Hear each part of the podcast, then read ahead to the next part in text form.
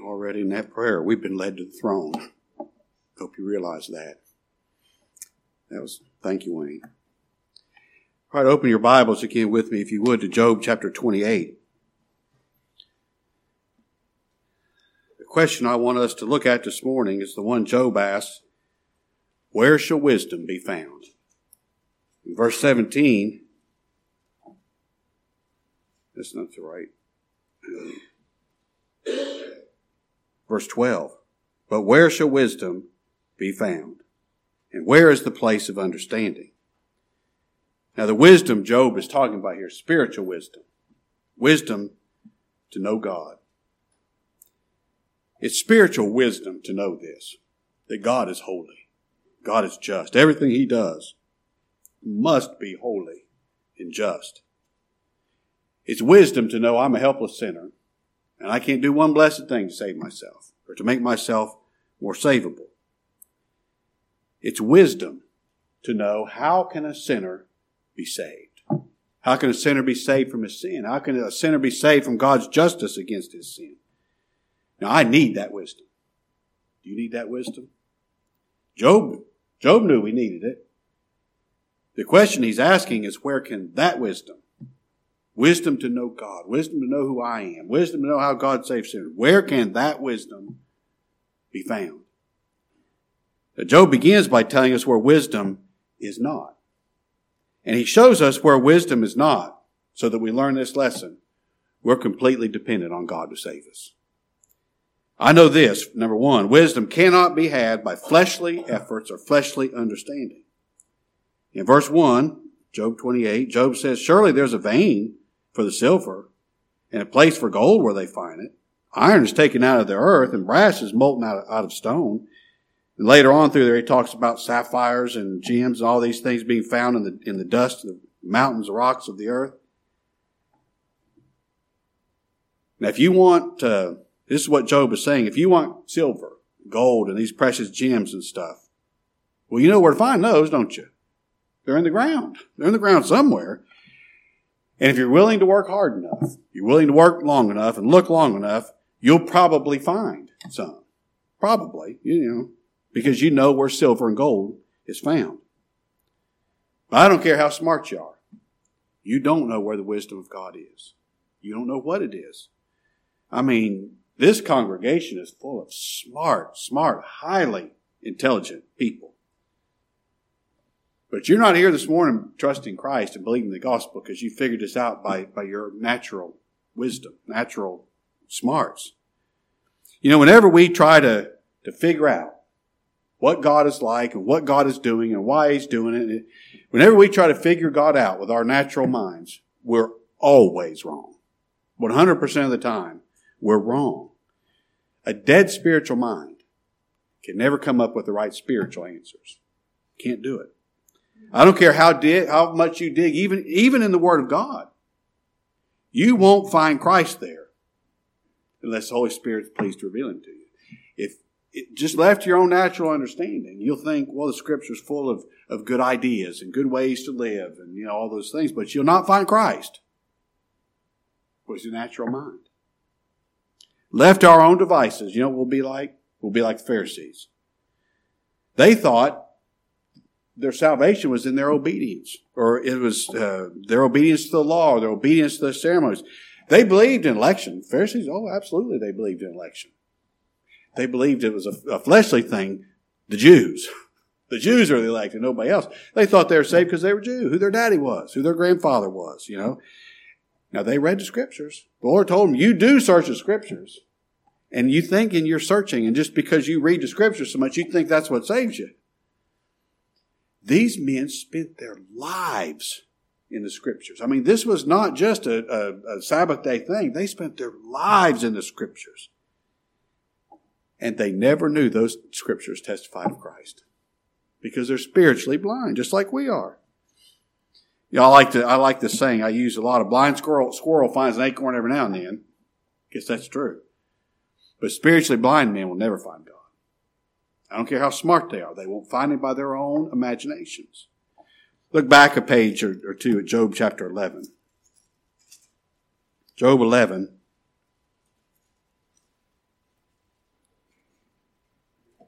In verse 7. Canst thou by searching find, find out God? Canst thou find out the Almighty into perfection? It's as high as heaven. What canst thou do? It's deeper than hell. What, what canst thou know? The measure thereof is longer than the earth and broader than the sea. If he cut off and shut up or gather together, then who can hinder him? No man can find out God with our own natural mind. It's a mind that, that's dead and darkened by sin. All right, number two, here's where wisdom is not. Wisdom cannot be bought with earthly riches. Let's begin verse 13 in our text, Job 28. Man knoweth not the price thereof, neither is it found in the land of the living. The depth saith, It's not in me. The sea saith, It's not with me. It cannot be gotten for gold. Neither shall silver be weighed for the price thereof. It cannot be valued with the gold of Ophir, with precious onyx or the sapphire. The gold and the crystal cannot equal it. And the exchange of it shall not be for jewels of fine gold. No mention shall be made of coral or of pearls, for the price of wisdom is above rubies. The topaz of Ethiopia shall not equal it. Neither shall it be valued with pure gold. Whence then cometh wisdom? And where is the place of understanding? Seeing it's hid from the eyes of all living and kept close from the fowls of the air. Wisdom can't be bought with earthly riches. I mean, you gather up all the gold and silver and diamonds and all these precious gems. It cannot equal the value, the preciousness of wisdom that knows God. Look over at Proverbs chapter 3. Proverbs, in the book of Proverbs and Ecclesiastes, Solomon talks a lot about, about wisdom. He talks about wisdom more than any other of the writers of Scripture. Solomon knew the value of wisdom. Proverbs 3, verse 13. Happy is the man that findeth wisdom, and the man that getteth understanding. For the merchandise of it is better than the merchandise of silver, and the gain thereof than fine gold. She's more precious than rubies. And all the things thou canst desire, you put them all together, all the things you just, they cannot be compared unto her. Length of days is in her right hand, and her left hand riches and honor. Her ways are ways of pleasantness, and all her paths are peace. She, this, this wisdom, she's the tree of life to them that lay hold upon her and happy is every one that retaineth her. You know, gold and silver and precious stones. Now they're valuable. No question about it. They, they have a value to us, don't they? But their value can't even be compared to the value of wisdom. True wisdom makes a person happy. I tell you, some of the most miserable people I know are rich people. I mean, very, very rich people. Very, they're miserable. All their riches can't buy them happiness. But the wisdom to know God would. Wisdom gives you so much more joy. Wisdom gives a person eternal life. Wisdom gives a person peace with God, gives them peace in their heart. How would you like to go through your life? The, the trials and the, the turmoils, the, the good days, the bad days, the, the sunny days, the cloudy days. Go through all those days with peace in your heart. And when you get to the end of the journey, lay on your deathbed in peace. You can't put a price on that. You can't. Rubies, gold, and silver could never could never buy that. Just like you can't buy a house for a dollar because the house is worth more than a dollar. The same thing's true of spiritual wisdom. It can't be bought with silver and gold because it's so much more precious than silver and gold. You know, those things impress us gold and silver and diamonds and rubies and pearls, you know. I've never seen it in person, but I've seen pictures of the Hope Diamond. People just line up to see that thing. I mean, they're just, everybody's so impressed with that. But you know what? Those things, that's just another element to God. God created dirt and diamonds at the same time. They're just alike to Him. gold and silver. It's worth as much dirt is to God. The Apostle John said in heaven the streets are, are paved with gold. Just, just worth as much as asphalt. If you have wisdom. If you know Christ. Now that's where wisdom is not found. I'm going to give you a good clue where I'm going with the rest of my time. God, He's only impressed with His Son. There's nothing more valuable than knowing Christ. He's the wisdom of God. Wisdom is not a thing. Wisdom is a person. There's nothing more valuable than knowing Christ, who is the wisdom of God. So here's my third point. God must be pleased to reveal wisdom to us or we'll never have it. Verse 23 back in our text.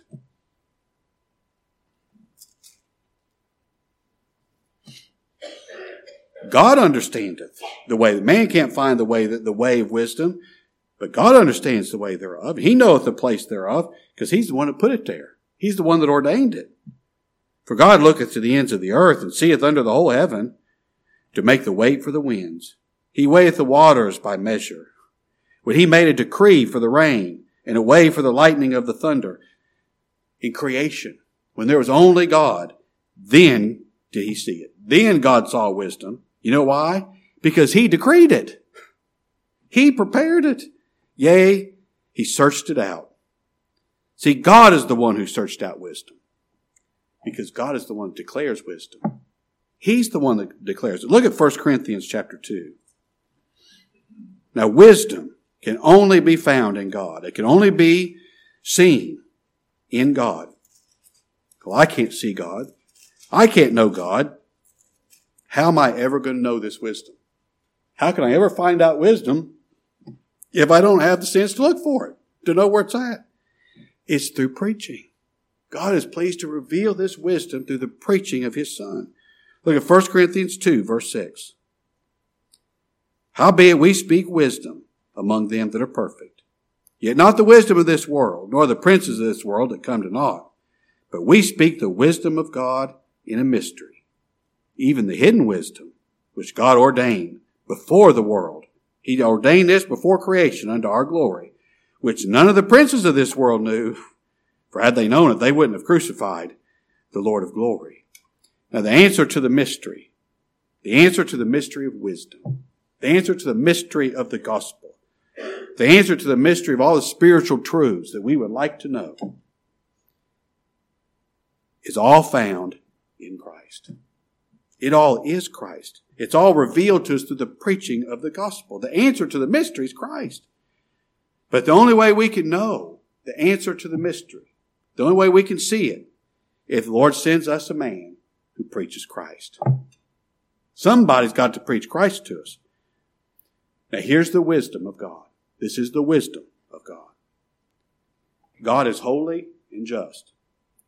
And at the same time, God is merciful. God must be holy and he must be merciful. Both at the same time. He must be gracious and he must be just. He must. That is God's essential character. He can't do anything else. He must be holy. He must be merciful. So if God's going to show mercy to sinners, it's got to be in a way that's holy and just. Isn't that right? If God's going to be merciful to sinners, it's got to be right for him to do it because he can't violate his character. He can't violate his law. So here's the question. I mean, this is the question of questions. How can God be just and holy and still be merciful to a sinner like me? That's the question. That's the question of questions. How can God be holy? How can God be just? How can God be right and say that guilty sinners like you and me do not have to die for our sin? How? How can God be just and holy? How can God tell the truth and still and say that sinners like you and me are justified? Justified doesn't mean just as if I'd never sinned. Justified means I have no sin. Now, how can God say that we're justified? Sinners like you and me are justified, and, and it be true. That's the question that only wisdom can understand. And the answer is so simple. The answer is the Lord Jesus Christ. Christ is the wisdom of God. That's why in 1 Corinthians 1 verse 30, Paul said, Christ is made unto us wisdom, righteousness, sanctification, redemption. Christ is the wisdom of God. He's the wisdom of God in a body, personified. You see, the way that God saves sinners like you and me, the way that He makes us righteous, is through representation. Through the Lord Jesus Christ, the second Adam. Christ is the second representative man. He came to represent his race. The same way that Adam represented all of his race, all of mankind, Christ came to represent his race, the elect that God gave him to save. Now, Adam was our representative. In the garden, Adam was the representative of every human being, and we all did what our representative did. When Adam disobeyed God, so did we. When Adam sinned and lost his innocence, so did we. When Adam sinned and, and lost that fellowship and union with God, so did we. When Adam died spiritually, so did we. You know, scripture says we come forth from the womb speaking lies. I mean, we're conceived that way. We come forth from the womb speaking lies. We don't come forth from the womb innocent and make ourselves guilty. We're guilty in the womb. We're guilty. We come forth speaking lies because we became sinners the moment Adam sinned. So we can't do anything else but sin. the reason that, you know, we come forth from the womb speaking lies and it just get, it never gets any better, does it? I mean, man becomes worse and worse and worse and worse and worse and worse. You know why? We became sinners the moment Adam sinned. And we're just searching out new ways to sin until God stops us from doing it. That's what happened because of the first representative man. But the Lord Jesus Christ is the second representative man, the second Adam. And he came to represent God's elect. And all of God's elect did what our representative did. When the Lord Jesus obeyed the law, so did all of his people. When the Lord Jesus Christ established perfect righteousness under the law, so did all of his people. God's elect are righteous because our representative made us righteous by his obedience. Now that's wisdom, isn't it? To have a second representative man come and make us righteous. That's wisdom. Man wouldn't have dreamed that up in 10 billion years. This is God's wisdom. And the way that God can say sinners like you and me are justified. So say that we have no sin and, and not lie in saying it is through substitution. See, the way God can be just and holy, yet still show mercy to sinners, is through substitution. Through Christ, the sinner substitute. I tell you, if you want to see wisdom, I mean God's wisdom. God's wisdom. Oh, I'd like to see that. I'd like to get a taste of that. Just give me a glimpse of God's wisdom. When you love that, Aaron, a glimpse of God's wisdom. Oh, you want to see it? You can see it. Go to Calvary. Go to Calvary. At Calvary, the Lord Jesus Christ is dying a cursed death on the tree. Now, why? I mean, pretty much everybody knows Christ died on a cross, right? If you want to see wisdom, you have to find out why is he dying that cursed death? Why? The man never sinned. He never did any wrong. He wasn't even acquainted with sin. Why is he dying? Because he had been made sin for his people. The Father made him sin for his people, even though he never committed a sin. God in his wisdom made the Lord Jesus Christ to be guilty. He took the sin of his people. He took it off of them and he put it on our substitute. And when he did that, even though he never committed a sin, Christ was made guilty. He was made guilty of that sin, and he paid the penalty for that sin. In his suffering, in his death, he satisfied God's justice. There must be death for sin. That's what the law says. Christ died to satisfy the law. The death of Christ pleased his Father. It pleased him. It pleased his justice. It pleased him in every way. I tell you, not, only did it please God's justice, not only did it please God's holiness, it pleased God's mercy. Now God can be merciful to sinners because the substitute died. Isn't that wonderful? The death of Christ satisfied God's justice against all of God's elect. God's anger, God's hatred of sin has been satisfied. He poured out all that anger and all that hatred upon his son upon the tree. So there's no fury left in him. And now that Christ has died, the substitute died. He actually died for that. It became his and he put it away by his precious blood. Now the Father is still holy, still just, still true when he shows mercy to his people. The Father is just. He's upright to not condemn his people because Christ, the substitute, already died in our place.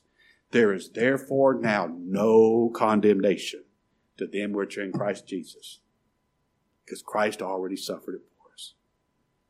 Now that's wisdom. That's wisdom. That put a little bounce in your step.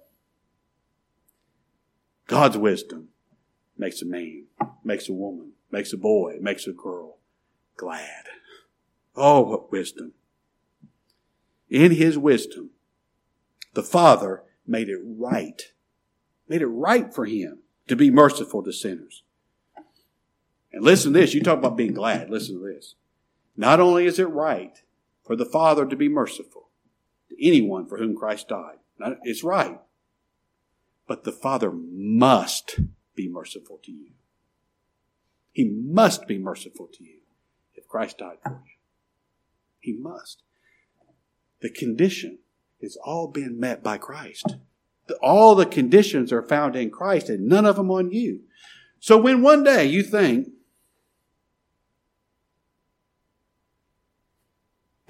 How can I know the Lord? I mean, how can I think what I think? How can I do what I do? How can I want to do what I, how can I be like I am? The Lord's just going to cast me off. That's what I deserve. Quit thinking that way.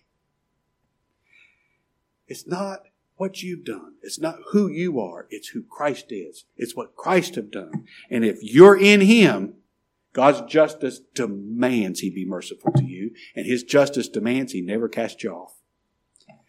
Now that's wisdom. I mean, the very character of God demands it. If Christ died for you, I'm telling you, that's wisdom. Only God could devise a way to save a sinner, to make them actually righteous in holiness and truth. Only God could do that. Now, I love God's salvation. I love it. I love God's salvation. I love the opportunity to talk about it. I love the opportunity to tell folks about it. I love the opportunity to talk about God's salvation and tell you, now come to Him. Oh, go to Christ. Quit looking at yourself. Quit looking at somebody else. I love that. Go to Christ. I mean, what, what better way can a man spend his life by telling sinners the good news of Christ until you go to Him? I love it. God's salvation is beautiful in its wisdom It's beautiful.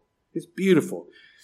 I tell you, these fellas that, that, that preach, and maybe they say some true things, I don't know, but I mean, they make people feel bad by their preaching. They, they, they just, I don't, I, I can't even explain it. I mean, you know it when you hear it.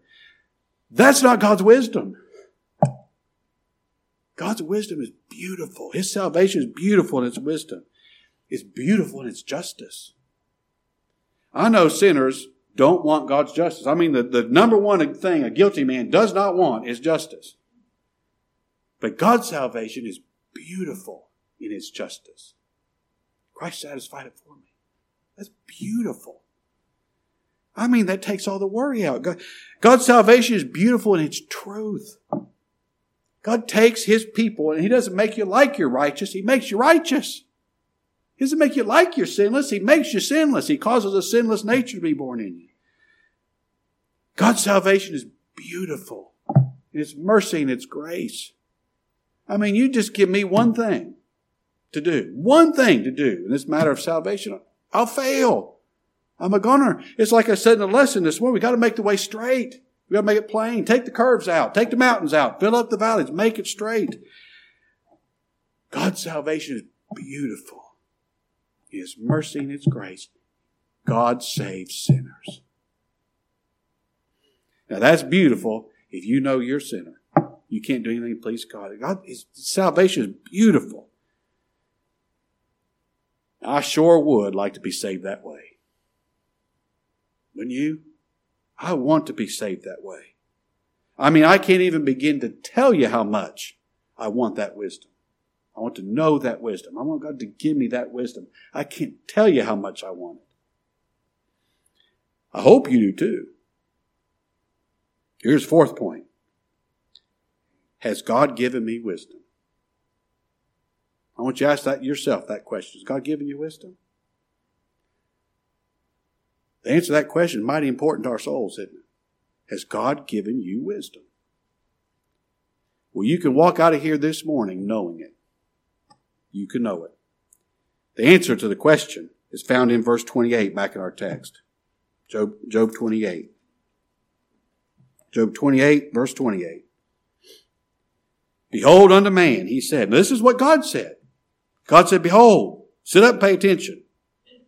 The fear of the Lord, that is wisdom. And to depart from evil is understanding. Now, wisdom is knowing what is true.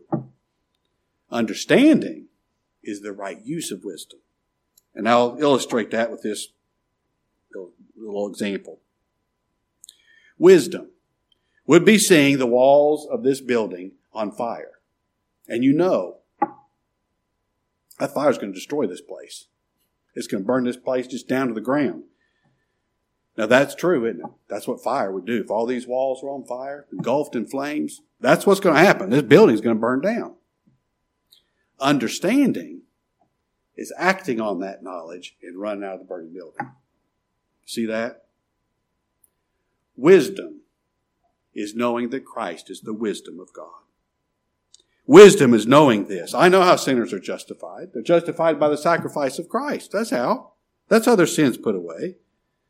Wisdom is knowing that sinners are saved from their sin because Christ put that sin away with his precious blood. His blood made that sin to not even exist anymore. Wisdom is knowing there is therefore now no condemnation to them which are in Christ Jesus because he was already condemned for them. Wisdom knows that. All those things are true statements. Can anybody argue with any of those statements? You can't. Understanding is acting on that knowledge. And running out of the burning building of your flesh. Quit trusting that burning building, that already dead flesh, and running to Christ. That's wisdom. Running to Christ and begging Him for mercy. Begging Him to forgive you. That's, that's understanding. Job here talks about departing from evil. Now that doesn't mean you quit sinning. That doesn't mean you sin less than you ever used to. Matter of fact, if the Lord ever calls you to be born again, you'll think you're sinning more than you ever used to. It's not stopping sinning. I mean, as much as we want to, that, that, that's my goal. I mean, I've miserably failed at that already today, but that's my goal. Departing from evil. I mean, evil. You know what that is? It's departing from trusting in your own works. Wisdom, understanding, is acting on that knowledge so that I quit trusting myself and start trusting Christ to be my all in salvation. That's understanding. And that's what Job means when he said the fear of the Lord. That is wisdom. The fear of the Lord is to reverence the Lord. That's one of the meanings of the word, is to reverence the Lord. And I tell you, we, we don't reverence the Lord. We don't, we don't glorify the Lord more in any way than by doing this. Coming to Christ and begging Him to save me. That reverences God more than anything else we could do. Begging Him, by trusting Him to be all I need. There's nothing that honors God more than faith in Christ. Faith in Christ says, I need Christ to do all of the saving for me because I can't do any of it. And departing from evil is to quit trusting my works and trust Christ to be my righteousness. That's spiritual understanding. Faith in Christ says, I trust Christ to do it all. I trust Christ to be my all. Trusting Christ is wisdom in action. It's wisdom in action. Now, in closing, look over at Psalm 111. David has something very similar to what Job said about this matter of wisdom. Psalm 111, verse 10. The fear of the Lord is the beginning of wisdom. A good understanding have all they that do his commandments. His praise endureth forever. That word beginning has several meanings too. The first thing it means is the first fruits. The first fruits. If the Holy Spirit is ever pleased to give us faith in Christ, the very first thing we'll do is trust Christ to be our all. It's the first fruits. And that word beginning also means the chief thing, the most important thing. The most important thing any of us could do is trust Christ to do all of the saving for us. Now I know, like I said earlier, don't make work out of faith. Now I know we can't, scripture says we, we must trust Christ to be saved. We must, but don't make that a work. Don't put that burden on somebody else because you can't make yourself believe Christ. The only way I'll ever believe Him is if God gives me faith to believe Him. That's the only way I can. We're totally dependent on God from Alpha to Omega, from beginning to end, and everything about this matter of salvation and everything else too, we're totally dependent on God. The most important thing we can do is trust Christ. That's the most important thing we can do. I just, I can't stress that enough.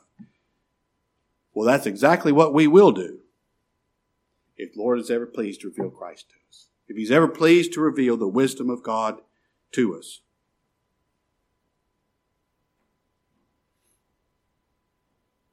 when David talks about keeping God's commandment. He's not saying that we can keep the whole law of God and make ourselves righteous. David already knew better than that. I mean, David gummed that up as bad as anybody, didn't he? Here's what David is talking about. He's talking about the commandment of God. The commandment of God. The commandment of God is to trust Christ, to do all the saving for me. You know, there's pages and pages and pages and pages and pages and pages of the law in the Old, in the Old Testament, Old Testament law. You know the purpose of every last one of those commandments? The purpose is the commandment. Every commandment of the law is given to show us I can't do it. I must trust Christ to do it for me. That's the commandment of the law. You can't trust your works to make you righteous. You have to trust Christ Trust Christ to be all of your salvation. And you will. You will. If God's given you faith in Christ. If He's revealed His wisdom to you. That's what you'll do.